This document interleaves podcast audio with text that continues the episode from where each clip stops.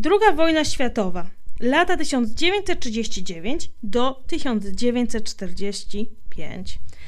Czas walki pomiędzy aliantami a państwami osi. Walki zaciekłej i brutalnej, w wyniku której śmierć poniosły miliony. Dla Polski to przede wszystkim okres niemieckiej i sowieckiej okupacji, wyjątkowo ciężkiej, pełnej terroru i prześladowań. Pomimo ekstremalnie trudnych warunków, tysiące Polaków postanowiło zaangażować się w tajną walkę prowadzoną przez polskie państwo podziemne i jego siłę zbrojną Armię Krajową. A jak w tych niespotykanych dotąd warunkach odnalazły się osoby z niepełnosprawnościami? Jaki los mógł je spotkać pod okupacyjnym jarzmem?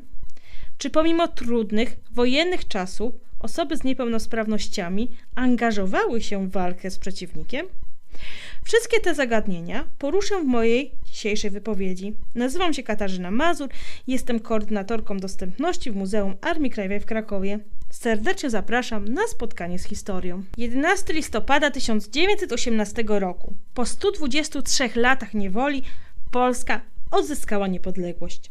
Niezwłocznie przystąpiono do odbudowy zniszczonego kraju i utworzenia w nim struktur państwowych.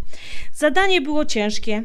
Trzeba było bowiem między innymi ustalić przebieg polskich granic, a także przystąpić do zjednoczenia ziem, będących niegdyś częścią trzech różnych państw.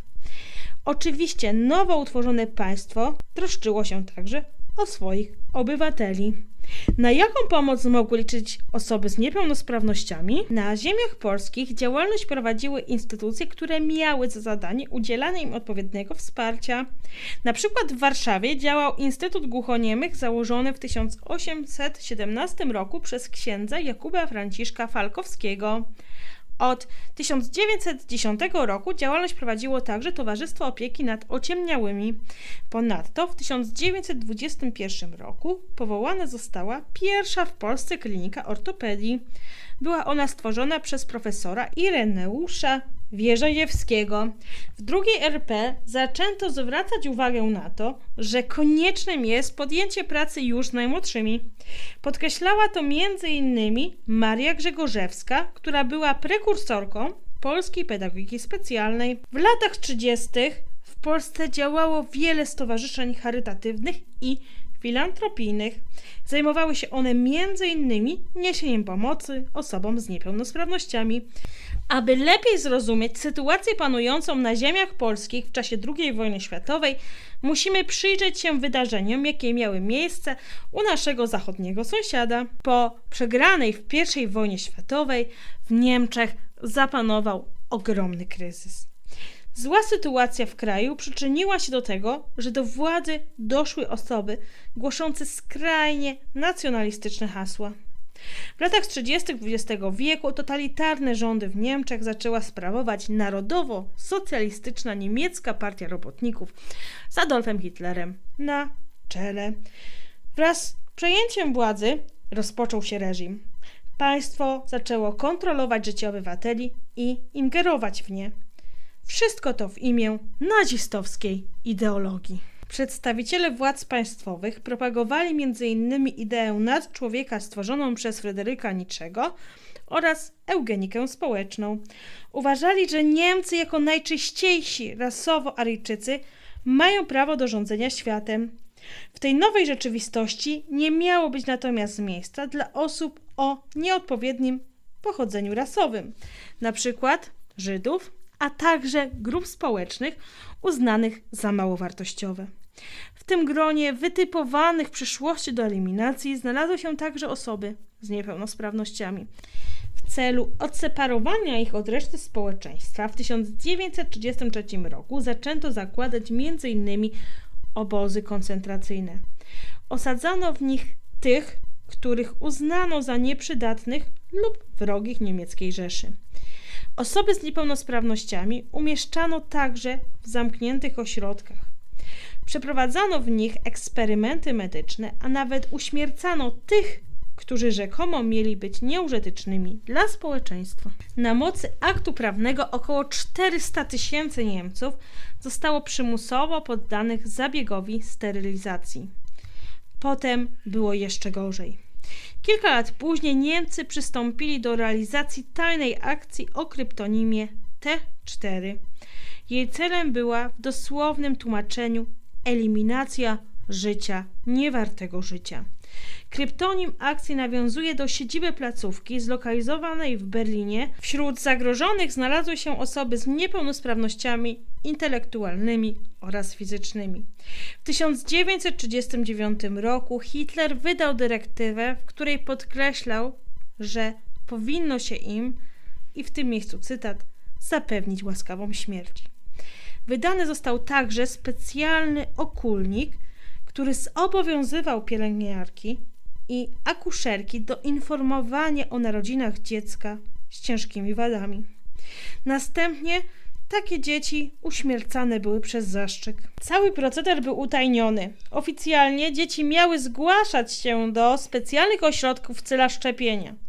Przy wykorzystaniu zastrzyków, a następnie trujących gazów, zgładzonych zostało około 70 tysięcy Niemców. W lecie 1941 roku akcja została oficjalnie wstrzymana. Spowodowane to było protestami, które wybuchły po ujawnieniu niektórych informacji na temat tej bestialskiej procedury. W jaki sposób ta działalność nazistowskiego państwa wpłynęła na sytuację osób z niepełnosprawnościami w Polsce? Przenieśmy się do 1 września 1939 roku. Wtedy to polską granicę przekroczyły wojska Rzeszy Niemieckiej i Słowacji. 17 września do grona agresorów dołączył Związek Sowiecki. Mniejsza i słabiej uzbrojona armia polska, pozbawiona wsparcia z zewnątrz, nie miała większych szans na zwycięstwo. I rzeczywiście, 6 października zakończyła się bitwa pod Kockiem. Ziemie polskie zostały podzielone pomiędzy okupantów, Rzeszę Niemiecką i Związek Sowiecki. Taki podział utrzymał się około dwóch lat. W 1941 roku doszło do wybuchu wojny pomiędzy tymi państwami. I wkrótce niemal całość przedwojennego terytorium Polski znalazła się pod okupacją niemiecką. Warunki egzystencji były bardzo trudne. Polacy zmuszani byli do ciężkiej, wielogodzinnej i słabo płatnej pracy. Zakup żywności był ograniczany przez kartki żywnościowe. Wszechobecny był terror, wiele niewinnych osób zostało zatrzymanych przez okupantów. Czas II wojny światowej był bardzo ciężki dla osób z niepełnosprawnościami. Niemieccy okupanci założenie akcji T4 realizowali także na terenie okupowanej Polski. Przystąpili oni m.in. do eliminacji pacjentów przebywających w szpitalach psychiatrycznych. Na przykład 12 stycznia 1940 roku niemiecki oddział SS otoczył szpital w Chełmie. Rozstrzelano wówczas ponad 400 pacjentów. Do innej egzekucji doszło 23 czerwca 1942 roku, kiedy to zamordowanych zostało około 1000 pacjentów szpitala w Kobierzynie.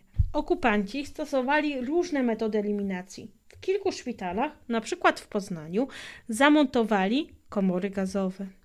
Łącznie zgładzonych zostało ponad 20 tysięcy pacjentów szpitali. W samym tylko Międzyrzeczu w latach 1942-1945 wymordowano około 10 tysięcy osób. Inni, uznani za nieprzydatnych, umieszczani byli w niemieckich ośrodkach, nawet obozach koncentracyjnych. Tam często poddawani byli okrutnym medycznym eksperymentom. Szczególnie złą sławą cieszył się dr Józef Mengele, zwany Aniołem Śmierci. Interesowały go m.in.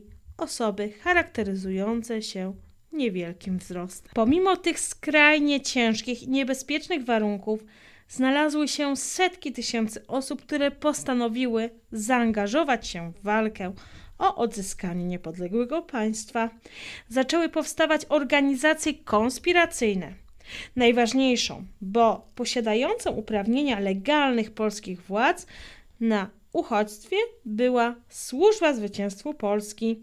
Została ona założona w Warszawie w dniu 27 września 1939 roku. Swoim zasięgiem objęła ona obszar całej okupowanej Polski. 13 listopada 1939 roku została ona zastąpiona Związkiem Walki Zbrojnej, który to 14 lutego 1942 roku został przemianowany na Armię Krajową, czyli AK. Jej członkowie prowadzili różnorodną działalność, m.in. o charakterze propagandowym, sabotażowym i dywersyjnym. Wiele brawurowych akcji przeprowadzonych przez żołnierzy podziemia zaskoczyło okupantów. Jedną z nich była akcja o kryptonimie Góral. Przeprowadzona ona została w Warszawie w środku dnia. Konspiratorom udało się wówczas zdobyć zawrotną sumę ponad 100 milionów złotych.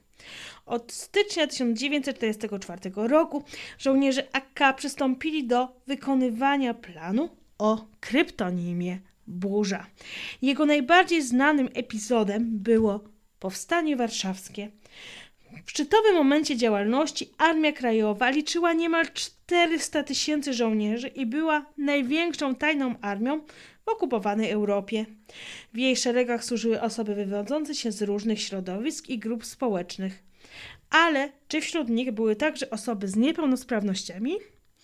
Oczywiście, że tak. W Polsce mamy wiele pięknych przykładów, które świadczą, że niepełnosprawność wcale nie była barierą w prowadzeniu działalności konspiracyjnej, a nawet mogła być atutem. Tak było w przypadku osób z niepełnosprawnością słuchu. W 1941 roku w Instytucie Głuchoniemych i Ociemniałych, zlokalizowanym przy Placu Trzech Krzyży, nauczyciel WF-u Wiesław Jabłoński, pseudonim Łuszczyc, zorganizował liczącą około 20 osób konspiracyjną grupę złożoną ze swoich wychowanków. Była ona częścią Związku Walki Zbrojnej, a następnie zgrupowania Armii Krajowej Siekiera. Głuści konspiratorzy po złożeniu przysięgi w języku migowym zajmowali się kolportażem, czyli nielegalnym dostarczaniem podziemnych ulotek i gazet oraz przenoszeniem broni. I co istotne, wywiązywali się z tych zadań fantastycznie, nawet lepiej niż słyszący – Mieli bowiem legitymacje poświadczające niepełnosprawność oraz opaski z napisem Taubstumme, czyli po polsku głuchoniemy, dzięki którym mogli się swobodnie przemieszczać. Niemcy nigdy ich nie rewidowali. Nie mieściło się im w głowach, że osoby z niepełnosprawnością mogą działać w podziemiu. Owa grupa odważnych konspiratorów wzięła także udział we wspomnianym już Powstaniu Warszawskim. Wybuchło ono 1 sierpnia 1944 roku o godzinie 17. W walce wzięli udział wszyscy żołnierze plutonu, będącego teraz częścią batalionu AK Miłosz. Podobnie jak inne oddziały powstańcze, musieli radzić sobie z niedostatecznym wyposażeniem. Otrzymali zaledwie kilka granatów. Żołnierze plutonu początkowo skupili się zatem na pomaganiu innym. Byli aktywni m.in. przy budowie barykad, usuwaniu gruzu, przygotowywaniu posiłków. Wzięli udział w zdobyciu budynku gimnazjum imienia królowej Jadwigi oraz gmachu YMCA. 8 sierpnia dwóch głuchych żołnierzy wykazało się sporą odwagą. Strzelec Stanisław Gajda, pseudonim Gaj oraz Henryk Nasiłowski, pseudonim czerwony, zauważyli kilku obwieszonych bronią Niemców wyskakujących przez okno z gmachu YMCA. Postanowili zaryzykować. Zaatakowali przeciw przeciwników gołymi rękoma, ale z zaskoczenia udało się im zdobyć kilka sztuk jakże cennych pistoletów maszynowych. Żołnierze z niepełnosprawnością słuchu dzielnie walczyli w różnych częściach Warszawy. Co istotne, często radzili sobie lepiej niż ich słyszący towarzysze broni. Nie ogłuszało ich bowiem i nie dezorientowały wybuchy pocisków artyleryjskich. Często zgłaszali się na ochotnika do najbardziej wymagających zadań. Wielu z nich miało doskonały wzrok, dzięki któremu byli w stanie szybciej namierzać tzw. Tak gołębiarzy, czyli innymi słowy hitlerowskich snajperów strzelających z dachów. Pomimo, że żołnierze plutonu brali udział w najbardziej zaciętych walkach, przeżyli niemal wszyscy żołnierze. Po kapitulacji powstania w dniu 2 października 1944 roku część żołnierzy wyszła z miasta razem z ludnością cywilną. Reszta trafiła do niewoli. Niemcy długo nie mogli uwierzyć, że walczyli z nimi głusi żołnierze. Pluton ten był prawdziwym fenomenem na skalę światową. W działalność konspiracyjną angażowały się także osoby z niepełnosprawnością wzroku. Jedną z nich był Stanisław Janusz Sosabowski, syn generała Stanisława Sosabowskiego, polskiego żołnierza, dowódcy legendarnej pierwszej samodzielnej brygady spadochronowej. Stanisław Janusz w dzieciństwie miał wypadek, w wyniku którego stracił lewe oko. To nie było dla niego przeszkodą w zdobyciu dobrego wykształcenia. Ukończył jedną z lepszych warszawskich szkół, gimnazjum imienia Adama Mickiewicza. Następnie rozpoczął studia na Wydziale Lekarskim Uniwersytetu Warszawskiego, jednocześnie uczęszczał także na zajęcia szkoły podchorążych sanitarnych. Jego nauka została brutalnie przerwana przez wybuch II wojny światowej. Młody Stanisław Sabowski w stopniu podporucznika stanął na czele plutonu obsługi pociągu sanitarnego. Trafił do niewoli i przez pewien czas przebywał w obozie dla jeńców wojennych. Pomimo braku oka udało mu się stamtąd zbiec, co nie zawsze udawało się nawet zdrowym żołnierzom. Po wydostaniu się na wolność pozostał w okupowanej Polsce i rozpoczął działalność w konspiracji. Łączył ją ze studiami, które kontynuował na tajnym już Uniwersytecie Warszawskim. Jednocześnie zaangażował się także w pomoc chorym ze szpitala Dzieciątka Jezus. Swoim współpracownikom z konspiracji znany był już jako Stasinek. Posiadanie pseudonimu było niezbędne do prowadzenia tajnej działalności. W konspiracji początkowo pełnił on funkcję instruktora i dowódcy jednego z oddziałów dywersyjnych działających na terenie Żoliborza. Oddział ten ostatecznie wszedł w skład oddziału dyspozycyjnego A kierownictwa dywersji okręgu warszawskiego Armii Krajowej. Stasinek uczestniczył w wielu niebezpiecznych akcjach. Wśród nich wymienić można m.in. zniszczenie magazynów materiałów pędnych na woli, pozyskanie medykamentów z fabryki farmaceutycznej. Ponadto brał udział w likwidacjach Niemca Karla Szmalca, zwanego panienką, oraz porucznika Lasso, zdrajcy w szeregach AK. Józef Rybicki, również członek AK, tak charakteryzował Stasinka.